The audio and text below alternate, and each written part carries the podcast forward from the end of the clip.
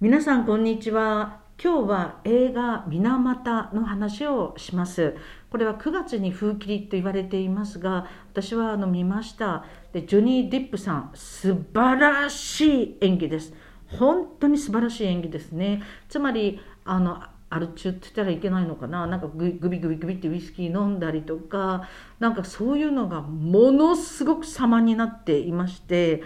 えー、本当にあの、えー天才的な本当に素晴らしい巨匠のでも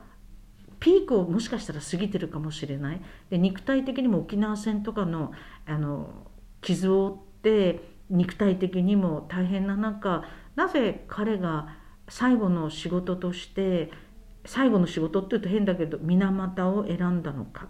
それでですねこの映画はアイリーン・スミスさんとユージン・スミスさんが水俣で3年間暮らして写真を撮っているっていうことをあのまあ、描いているんですね。でアイリーン・スミスさんは私は、まあ、30年来になると思うんですがあの友人同士です。というのは彼女はあの京都在住の本当にあの脱原発とか反原発のあの活動家であってその意味で本当にいろんな活動を一緒にやってきました。この議員会館で一緒に行政交渉なんかもたくさんやってきたんですね。ですからあのアイリーン・スミスさんが友人スミスさんの連れ合いであったことやこの水俣でこの写真も見たことはあるんですが改めてこの映画はこういうことをこう描いているっていうことすごいなというふうに思いました。山口さんは水俣のこと知ってましたか？そうですね。あの小学生の頃に四大公害とかああいう社会科の勉強として知ってるっていうこととあの胎児性障害を持つ方がまだいらっしゃったりとかいろんなそういう症状公害の問題と病気の問題っていうような形で知ってはいますがそのあの有名な写真を撮った友人さんのことをそんなに詳しく知らないですね。うん、私はあのリアルタイムであのこの、まあ、水俣病のこと。で私は大学生の時に二十歳ぐらいでしょうかあの石牟美智子さん大学のあの女子講座であの講演を聞いたこともあるんですよね。だからいろんな当時排除したとかいろんなことはあの聞いてはいるし私は九州宮崎出身だから水俣病っていうのを水俣に病気がある水俣病っていうのは私の記憶では小学校の時になんか知っているっていうふうに思っているんですよね。でただあのあの有名なお風呂場でお母さんがあのえー、抱きかかえているっていう有名な写真当時も見た記憶があるんですが、うん、あの写真がどうしてできたのか、うん、まあ、それだけのその信頼関係の中であの写真ができたっていうことなどこの映画の中でよく描かれていますいると思いました。であと私はあの映画の最後のエンドロールの中であのエンドロールの中でまさに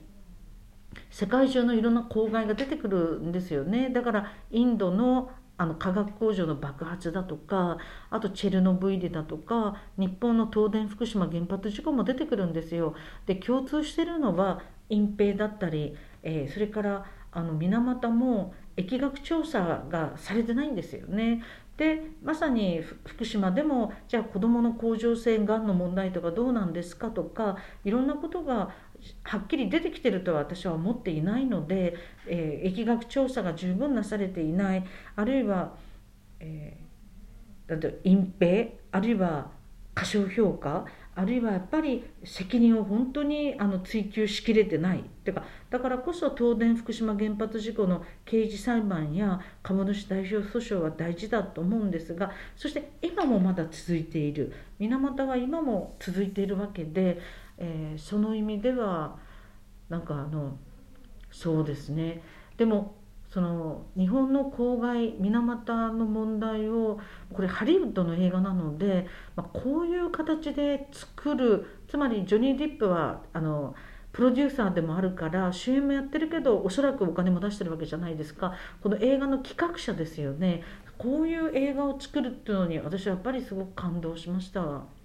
やっぱりこう大企業が関わるような環境問題で声を上げるっていうのはすごく大変なことですよね。そうですね。それから多くはその大企業の下で城下町だから、うん、そこで働いてる人や、まあ、原発もそういうことありますが地元で声を上げるってすごく難しいしそれからやっぱり差別偏見を恐れるとか声を上げられないとかあのというのはすごくあるような気はしますよね。そうですね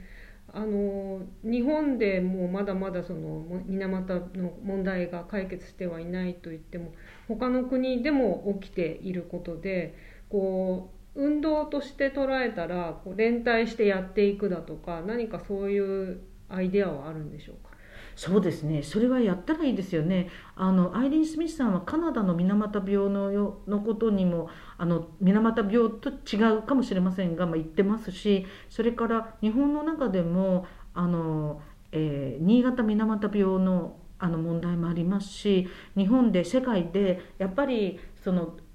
こういう大企業のあの、まあ、環境破壊と命への侵害を許さないっていうのありますよね。でも私これ見ててあのちょうどその後にですね、えー、あのえ汚染水の海洋放出についてあの資源エネ庁と外務省と行政交渉したんですよね。だからその流さないでっていうか まあなんかこうすごくこう共通している流せばなんとかなるっていうものではないし、できる限り命をいろんな命を傷つけないようにしようっていうでも声を上げていかないと規制本当にしないといけないのででもそういうのは非常に大事ですよね。前から日本ではこう水に流せばいいっていう そういう感じがどうしても続いてるんですかね。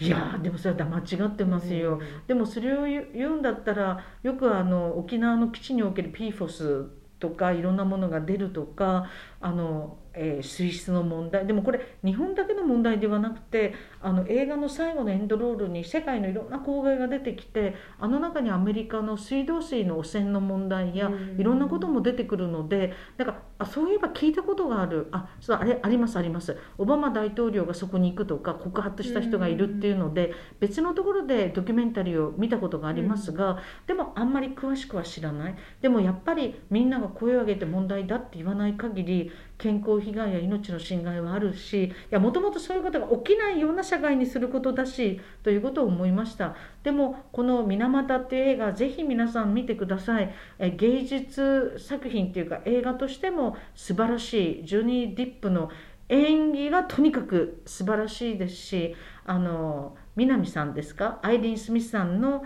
えー、役をやってる南さんもすごくあの本当に素敵ですよね。ということを思いました。